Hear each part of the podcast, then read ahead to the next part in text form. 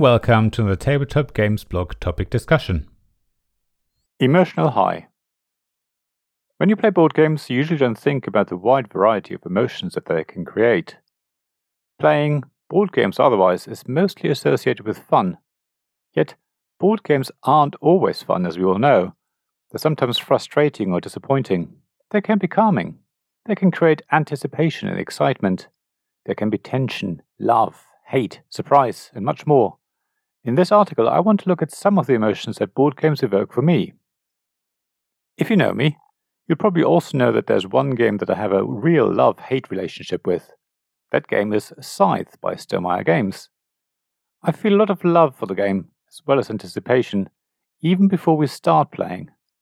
I really look forward to it and can't wait to start playing it. I'm excited about choosing a faction, setting everything up, and finally being able to take my first few actions. However, as the game progresses, I start to get frustrated.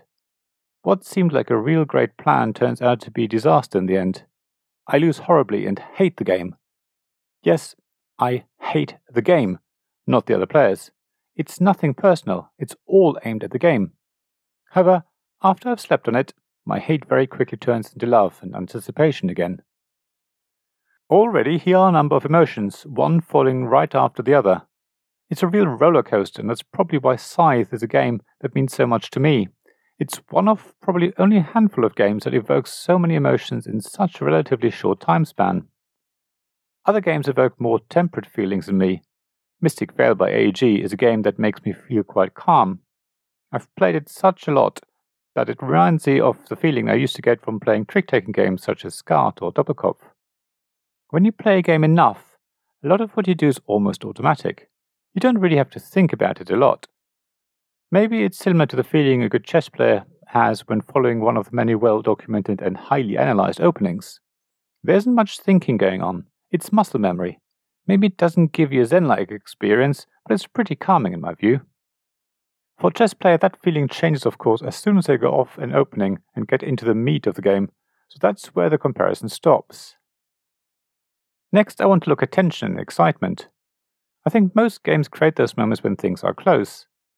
Maybe in a competitive game, the players' scores are only a few points apart right at the end, or in a co- cooperative game, there are only two cards left in the deck that decides when the game ends, and you're so close to winning together. Everyone is on tenterhooks because nobody can call it yet, but it won't be long until the outcome will be revealed.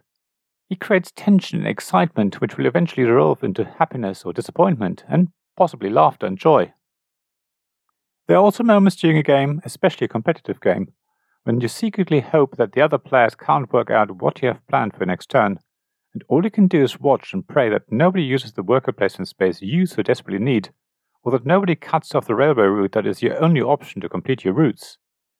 It's a very personal moment, but usually a very memorable moment, especially if your hope becomes reality and you can do what you had so desperately wanted to do. Times of high tension will evoke the strongest emotions. It can be especially disappointing when something doesn't work out, We can feel really elated when you got away with something and everything turns out just as you had planned. Some games can also evoke feelings of unease or maybe even disgust. I always mention The Cost by Spielworxx and Stasi Over and Out by DDR Museum when talking about games that raise moral questions and ask players to make decisions that will leave a bitter aftertaste. I completely understand that feelings of unease or disgust aren't what we expect when we sit down to play a game, but I do think those types of games have a place in our hobby and are something I'm seeking out at the moment. Games can also create emotions indirectly. I think we all know the feeling when we introduce others to a game that we are really excited about, but we're not sure how it will be received. We hope that at least some people will like it. We also hope that we can teach it well enough for people to get into it quickly and enjoy it. So when everyone really gets into the game and clearly enjoys it, or even asks to play it again, you're going to feel amazing. Mind you, even thinking about what game you might want to play next or even buy next, working on a different strategy for a game you played the previous day, marveling at the artwork of a game or the clever mechanisms, or, in my case, writing about games, all evoke emotions, mostly of joy and excitement.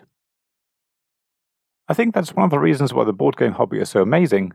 It's not just the community, but it's the games themselves, buying or swapping them, looking at them, playing them, and everything else that is a great feeling. Thank you for listening to this Tabletop Games blog topic discussion podcast. Please check the description below for links mentioned in this episode, as well as to the written version of this article on the blog. If you enjoyed this episode, please subscribe, give us some stars, or leave a review. Please also tell your friends about me, and if you want to offer financial support, check out my Patreon Ko-fi pages, links to which you'll find in the blog at tabletopgamesblog.com. So thank you again for listening, and I hope to see you again soon. This podcast was made possible by the generous help of my Patreon supporters.